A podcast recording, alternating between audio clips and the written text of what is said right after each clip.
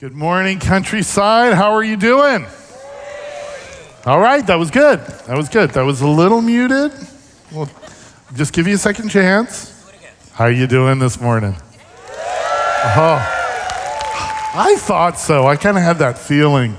Hey, I wanted to give you an update. As most of you know, or maybe all of you know, Pastor Glenn and Elaine are both recovering from COVID. I want you to know that the key word there is recovering. They are doing really, really well. Amen. They are feeling your prayers. And they just want you to know they can. They can feel your prayers. They're making a big difference. They're, you know, they're kind of getting to the stir crazy stage, you know, where it's like you want to come back, but they can't come back yet. Uh, but they definitely feel those prayers. And I want to lift them up in prayer in just a moment. I also wanted to lift up in prayer. Someone asked us to please keep in prayer the family of Michael Magli, who's an officer in Pinellas who was killed a few days ago in the line of duty. And I think it would be good for us. I know that, that in a church this size, there are a lot of things that are happening, but I think uh, this family could really use our prayers right now. So, would you join with me in prayer? Father, we lift up the Magli family. Can't imagine what they are feeling right now. It's very difficult. But Father, I pray that they would also feel the love of your people and our love towards them. And I pray that as they're walking through this journey, getting through this terrible tragedy, they would know that they are not alone. And Father, I just thank you for what you are doing in Pastor Glenn and Elaine in healing them, that they are recovering so quickly. Father, I thank you for the prayers of your people for them, and we commit to continue that. And we also pray for all of those who are struggling with the effects of this virus, the economic effects, the health effects, and those who are on the front lines. Father, we lift up everyone to you, and we thank you for our pastor in Jesus' name. Amen. Amen. God is good. God is good. So we're continuing our series, Love God, Love People. And today I want, you, I want to zoom back a little bit to about 400 BC. The children of Israel are returning from a 70 year exile to Babylon. And Babylon was, was not fun. It created a lot of angst in the chosen people because the promised land was ripped away from them. And they were taken to this foreign and terrible place, right? Didn't love God at all over there. But now God had made a way for them to return to the promised land. And now that they're here, they go to the prophet. And the prophet at this time was a man named Zechariah. He was one of two prophets around at the time. And they said, Hey, listen, we're back. We're happy. Um, do, I mean, do we have to continue this grieving for the loss of, you know, and all this repentance and, you know, this fasting twice a year in the fifth and seventh month? We really need to do all of that? And first of all, Zechariah is like, you know, you weren't really fasting for God. You were fasting for yourselves because you were upset. But here is the thing, O Israel. And before Zechariah tells them what he's about to tell them, I'm going to clue you in that there were three issues that were primarily responsible for God allowing Israel to be taken into captivity for 70 years. And one is that they had this recurring problem of continuing to do what was right in their own eyes instead of what God told them was what was right, like over and over again. I don't know, you don't know anybody like that, but maybe a friend. Um, we're talking about our friends. Another problem they had was idolatry, that their worship was misplaced. It wasn't placed towards the true God of Israel, and the creator of the universe.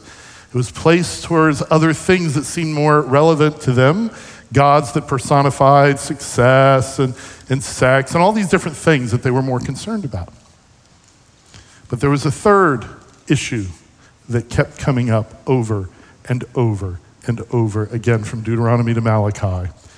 And it's this, and this is what Zechariah answers them. Zechariah chapter 7, verse 8. And the word of the Lord came again to Zechariah. This is what the Lord Almighty said Administer true justice, show mercy and compassion to one another. Do not oppress the widow or the fatherless, the foreigner or the poor.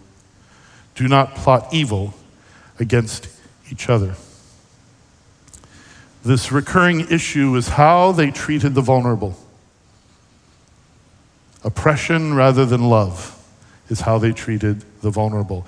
I, I like how uh, author and pastor Tim Keller refers to this constant refrain throughout the scriptures of the vulnerable. He calls it the quartet of the vulnerable the widow, the orphan, the foreigner in your land, and the poor. So, this series that we're in, Love God and Love People, is designed to show what we do at Countryside and why we do it because it expresses who we are. And our missional statement really comes from Jesus. When Jesus is, was asked, What are the greatest commandments in Scripture? He said, Love the Lord your God with all your heart, soul, and mind. And love your neighbor as yourself. These are the two greatest commands. Last week, Pastor Glenn shared an amazing message called Welcome Home which explains why here at Countryside our doors are open to everyone, why we have such diversity in our congregation, which we really consider such a blessing. We want our congregation to look like heaven. And in heaven, there is someone from every nation and tribe. And that's how we want countryside to look and really be a reflection of our community. We also shared our passion for groups and for worship Pastor Glenn really, I think he really uh, hit that one on the head. That without sincere, passionate worship, why are we here? So, upcoming, in the coming weeks, you're also going to hear a message about living the Great Commission. This is who we are at Countryside discipling other people, spreading the good news, and some of the thoughts behind our preaching strategy because the Great Commission is what Jesus said for us to do right before he send it into heaven. This is really important, and it is missional for us. Also, upcoming, you're going to hear a powerful message on why we focus so much on the next generation. It's called Lifting the Next Generation. Why we're so focused on the kids, the little ones, the students, the young adults. We believe that is God's heart. But today, our message is loving the vulnerable. Why is God so focused on this issue? It can be uncomfortable. Well, what are we doing as a church to love the vulnerable? And why, in many ways, vulnerable are actually each one of us. So, if you would pray with me, if you have your Bible, uh, your physical Bible, you can hold it up or you can turn on your Bible. Either one is good. Father, we thank you so much for your love. We thank you for your word, and we ask that it would settle deep in our hearts and that you would guide us by the Spirit to awaken us to your heart through your word. In Jesus' name, amen. I want to welcome all of you who are watching online from all over the state, the country, the world. We love you. We appreciate you. Can we just give a hand to those who are watching? online. Thank you for being here with us. So, Jesus made an announcement of his public ministry in Luke chapter 4. And in this announcement of his public ministry, it's very interesting where he went. He went to the same place that God has went many places in the Bible, how he expects us to see and relate to the quartet of the vulnerable and how he himself sees himself as a champion of the vulnerable. In your notes, God loves the vulnerable and expects us to do the same. Expects us to do the same. Listen to how Jesus kind of announced his ministry. Luke 4 16. He went to Nazareth, where he had been brought up. And on the Sabbath day, he went into the synagogue, as was his custom he stood up to read, and the scroll of the prophet Isaiah was handed to him.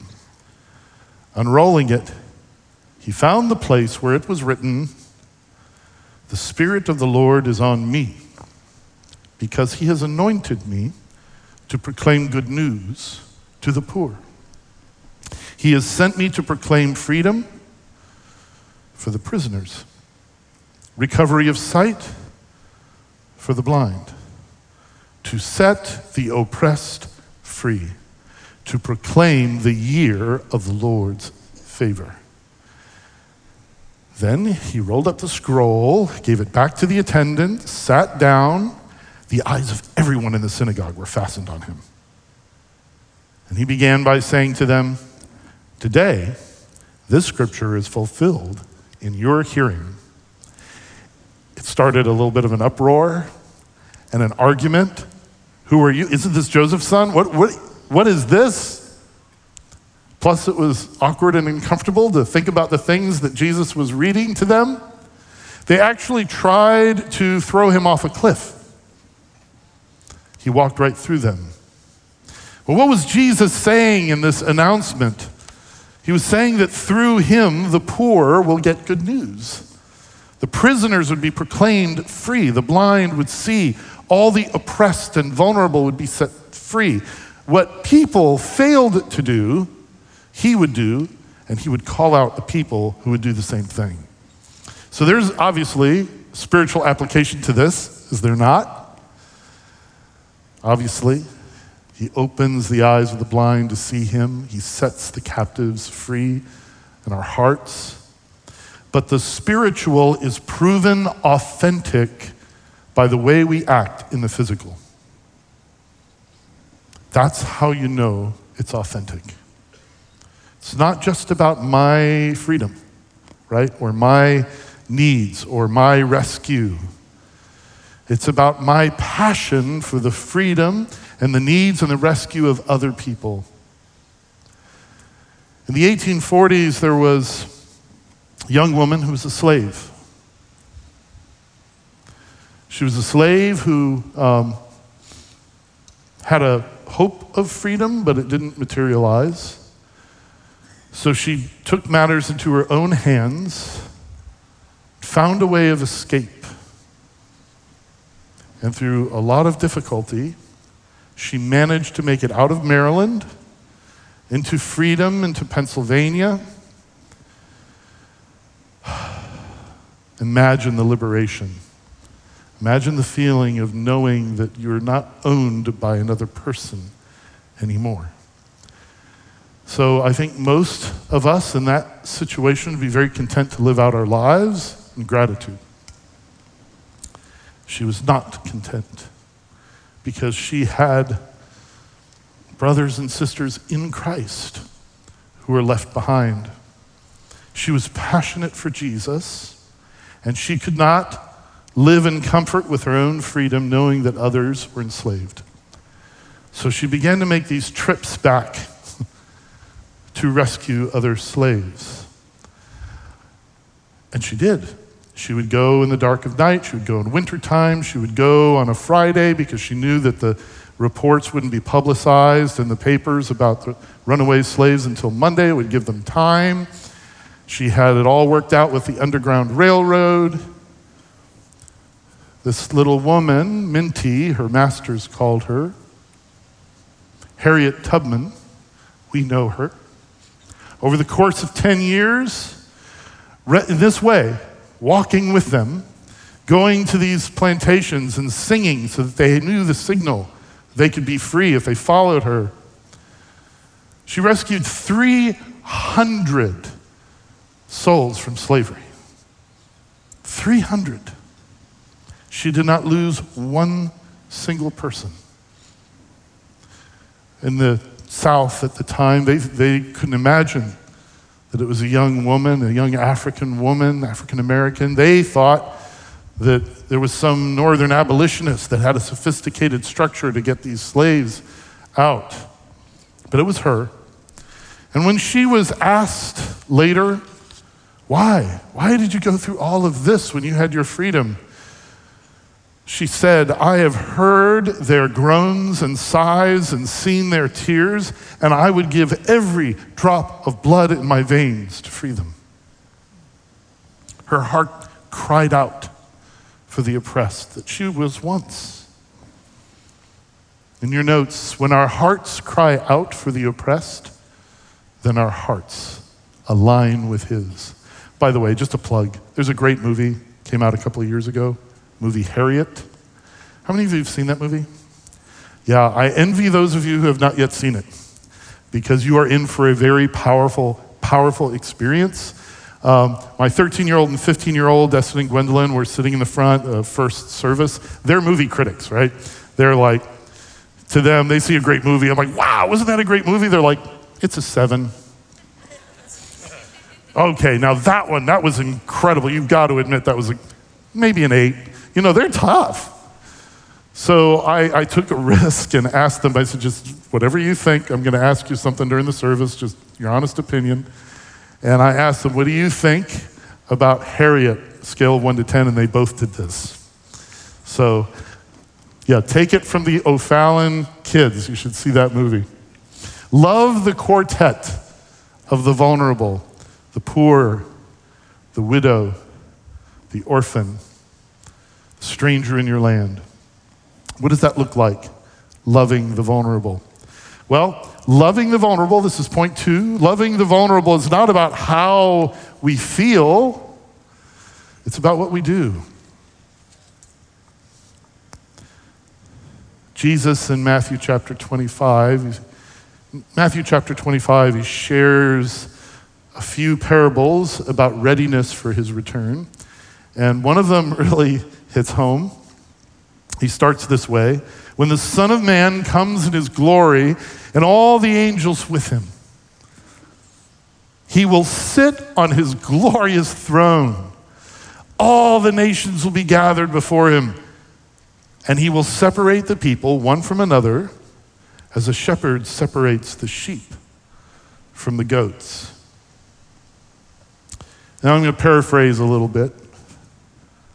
He first turns to the sheep and he says, Enter into your rest, this beautiful eternal life that was created for you by my Father, because I, I was hungry and you fed me.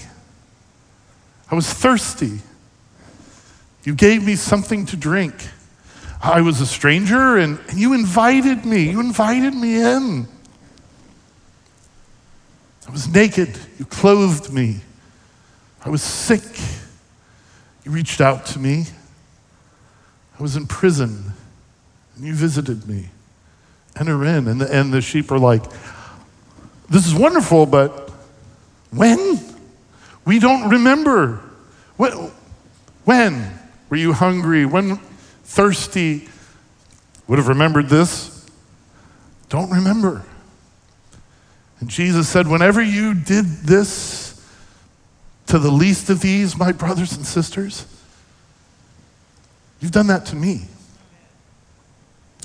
Then he turned to the goats.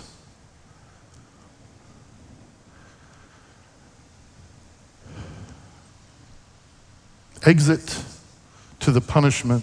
It wasn't created for you, it was created for the devil and his angels. Because I was hungry, You let me go hungry. I was thirsty. I remained thirsty. I was a stranger, and you didn't want anything to do with me. I was naked. I was sick. You didn't care. I was in prison, and I rotted in prison. And there, of course, this isn't fair. When? And he said, When you haven't done it to the least of these, and you haven't done it to me. Let's make this clear. The Bible, in many places, including from Jesus, is you don't come to salvation and eternal life by what you do. It is a gift of God, it's a gift by grace through faith.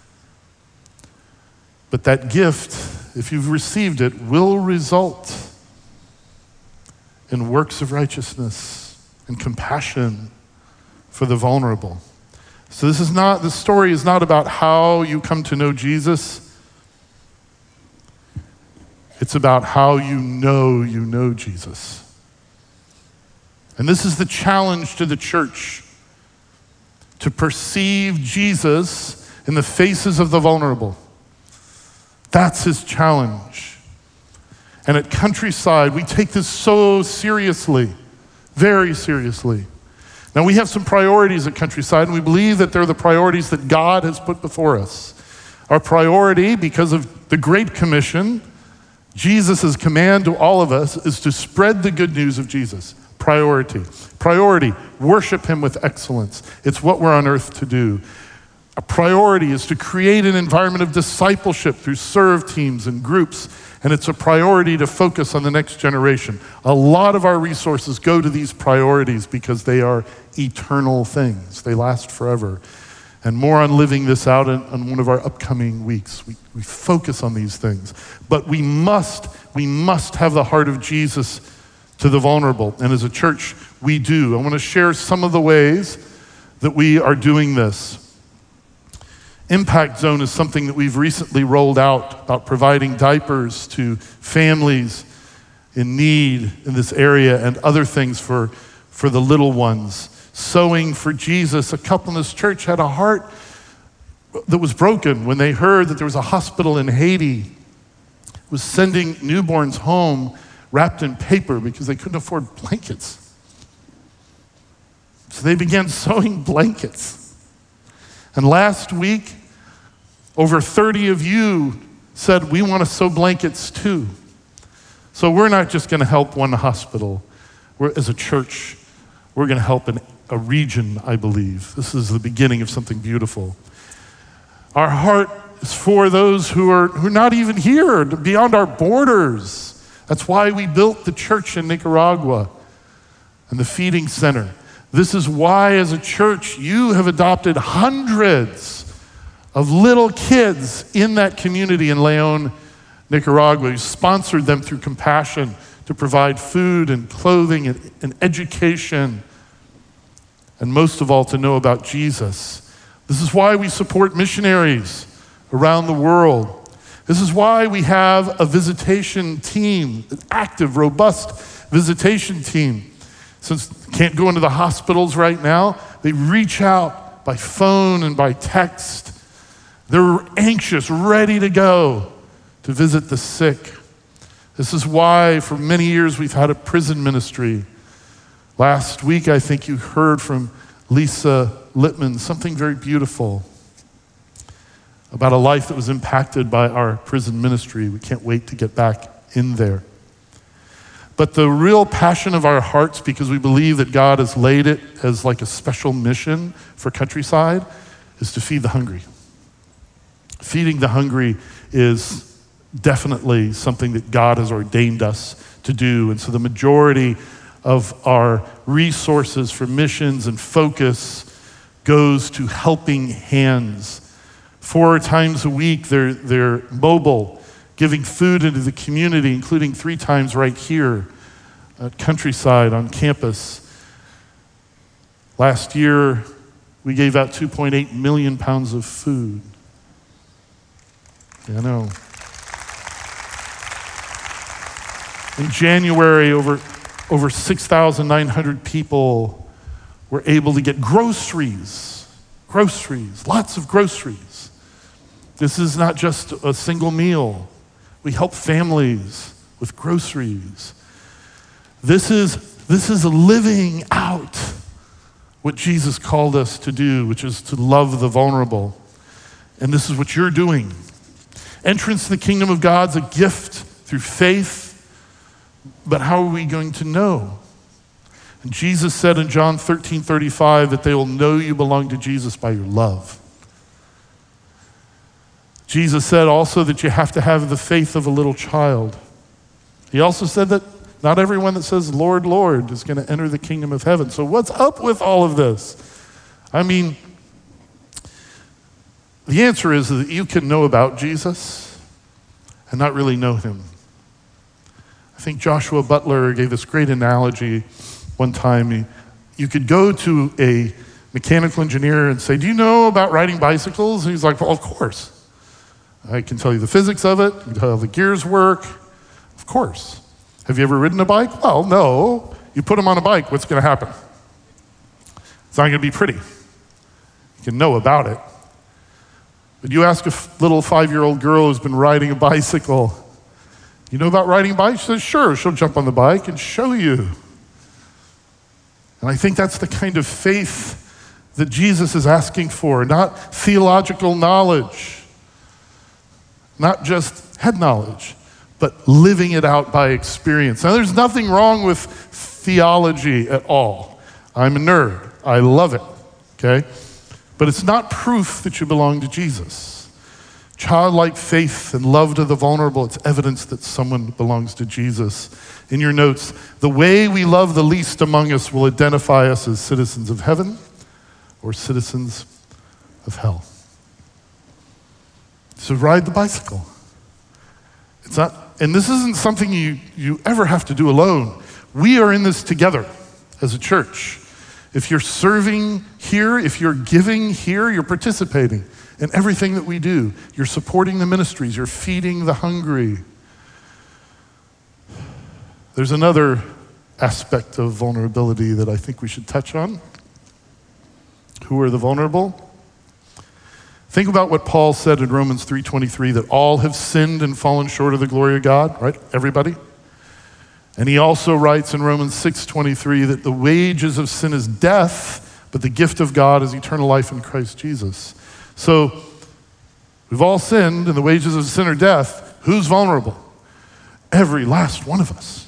Everyone. In a very real sense, I'm vulnerable. So are you. But here's what we have is we have a God, this is point three in your notes. He loves the vulnerable in you. I was out for a nature walk um, Friday. I put that in quotation marks because, you know, it can be a nature walk even if there's just weeds growing in between the sidewalk, right? That's, a that's nature. So I went for a little nature walk, and I was behind a public building, and I saw this very sad shrub that was growing in like some gravel, sort of growing, and it was just, there were these patches of leaves and a lot of sticks hanging out. It was unkept, there were weeds growing up through it. And I'm like, what a mess. And of course, I thought to myself, because you know, I'm always looking for illustrations, that's like us sometimes. God must be looking at our lives and saying, What a mess. Well, oh, they, I think they put it up on the screen already. I took a picture of something that I zoomed into in that messy, awful shrub, and it was this. It was just with my phone, so it's not a great picture. But in the midst of all that mess, there was this one little flower and the flower is supposed to, I guess, in this type of shrub, be growing with other flowers. It was just by itself. Its leaves weren't out, or its petals weren't out like it was supposed to be. But it was beautiful. Look at this vulnerable part of this messy shrub. And it's beautiful. And that's what God zooms into in our hearts and our lives. He zooms in to see the vulnerable part of us that we cover over because He loves us. Because we're like, you know, oh, it's a messed up life, you know. That little flower, I mean, it's nothing. But to Him, it's everything. Listen to what he says. Listen to what Paul writes in Ephesians chapter 2. But because of his great love for us, God, who's rich in mercy, made us alive with Christ even when we were dead in transgressions. It is by grace you have been saved. We're all vulnerable in this life. We're slaves to sin. We're in need of freedom. And what do we do? Because we need that freedom, right? Well, our efforts to be good Doesn't work, doesn't free us. Caught up in this cycle of trying to please God and it never works. What about comparing ourselves to worse people? At least I'm not that bad. Doesn't free us. Still stuck. What about refusing to acknowledge our sin? I don't know. Sin doesn't exist. I don't have any sin. I'm fine. Doesn't work. Celebrating our sin doesn't work. All these mind games we try to play to free ourselves. What frees us is this the love of the Savior Jesus Christ, who took the consequences of sin upon himself on the cross so that we could be forgiven and have new life. That's what frees us.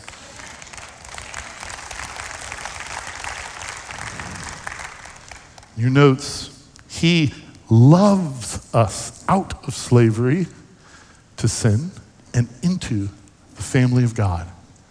That's what he does. We'll leave you with three practical ways that you can help us as a church love the vulnerable. Give with us, participate with us in this, be all in, put some skin in the game. Secondly, serve with us. There's so many places to serve. You can serve with the children, you can serve here on Sundays, production, you can serve with ushers and greeters, parking lot. You can serve at helping hands, help giving out food to the needy. And then, thirdly, most importantly, pray with us. Pray with us. Together, standing together in prayer, it unites us in the Spirit. And God honors those prayers. And I want you to remember Zechariah 7. I want you to kind of keep this in your spirit so that we all have the compassion that we should have this is what the Lord Almighty said administer true justice, show mercy and compassion to one another. Do not oppress the widow or the fatherless, the foreigner or the poor, and don't plot evil against each other. So I want to invite you to see how much God loves the poor, the widow, the orphan, the foreigner in the land. I invite you to join us as we act out that love together in the ministries that I mentioned and others to come. And I invite you to let Jesus love you, the part of you that is vulnerable, the real you that he sees as his child. I want you to receive that right where you are right in the middle of the mess. Would you bow your heads and close your eyes with me for just a moment? Nobody looking around. I want to address something a lot of people feel. A lot of people will feel like, okay, I know, I know I need to get things right with God, but I've got to get some things cleaned up in my life first. Things are just out of order.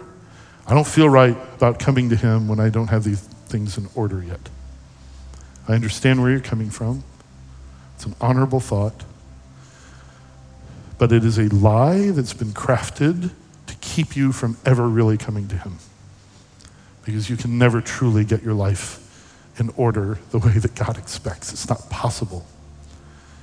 That's why Jesus died for you. It's not to make you effort yourself into a better person so that you can come to Him.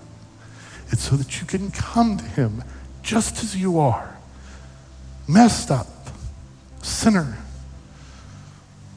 knowing the stuff deep in your heart, knowing that He knows the stuff deep in your heart, and He wants you at this moment. And not tomorrow. His arms are open to you today. We don't know what tomorrow brings. I want to invite you that if you have never really looked at it that way and trusted Him to forgive you, it's not about you deserving it, none of us do, but just trusting Him that He loves you and that He will forgive you. And what happens at that moment is He creates a new person. You're born again. Today actually becomes a birthday for you. You begin to surrender control of your life to Him, and He puts your life in order. He'll take care of it. Trust Him. I'm going to pray for a moment for those of you in this room who would like to turn your hearts and lives completely over to Him. And I don't want anyone to look around, no one, everybody's head bowed, eyes closed. But I want to ask if you want to be included in this prayer. I'm going to count to three. You just slip your hand up. As soon as I see it, put it right back down. I'm not going to embarrass you, I'm not going to call you out. But if you'd like to be included in this prayer, hands are already going up. One, two, three. I see your hand and yours and yours. Yes, and yours and yours and yours. Thank you, ma'am, and yours. Thank you. Yes, I see your hand. Thank you. Thank you. Your hands all over. You can put them down. Thank you. First of all, Father, I pray for all of those who have lifted their hands. I pray that you would just, right now, that you would give them a little glimpse of your infinite love. Now, no matter how they feel about themselves or what they've done, what they think they deserve, I pray, Father, that you would shower them at this moment with the love that caused you to send your son to die for them. I thank you for that love, Lord, for each and every one who responded, and even some that didn't. Everyone in this room, would you repeat a prayer after me for the sake of those who raised their hands? And if you raised your hand and you're joining in this prayer, you're praying after me with everyone else, and you mean this in your heart, this is a prayer you're very authentic about. God always answers yes to this because he sees your heart. Would you pray after me? Father, I come to you in the name of Jesus. I know I've done wrong. But you sent your son Jesus to die for me, that I might be forgiven. I ask you, forgive me. I believe in the Lord Jesus, and I ask you to be my Lord, my Savior, my God, in Jesus' name. Amen.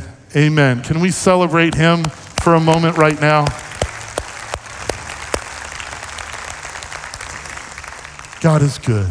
Would you stand with me to receive your blessing? And if you're watching online, you can also receive this blessing. Just turn your palms upward in an attitude of receiving. May you be blessed by the God of creation to have his heart for those who are vulnerable. May you be blessed with an open heart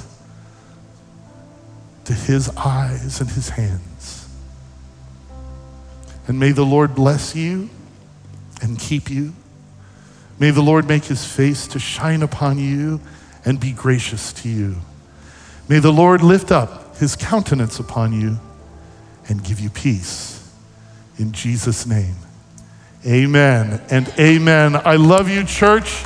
We'll see you soon. Have a happy Sunday.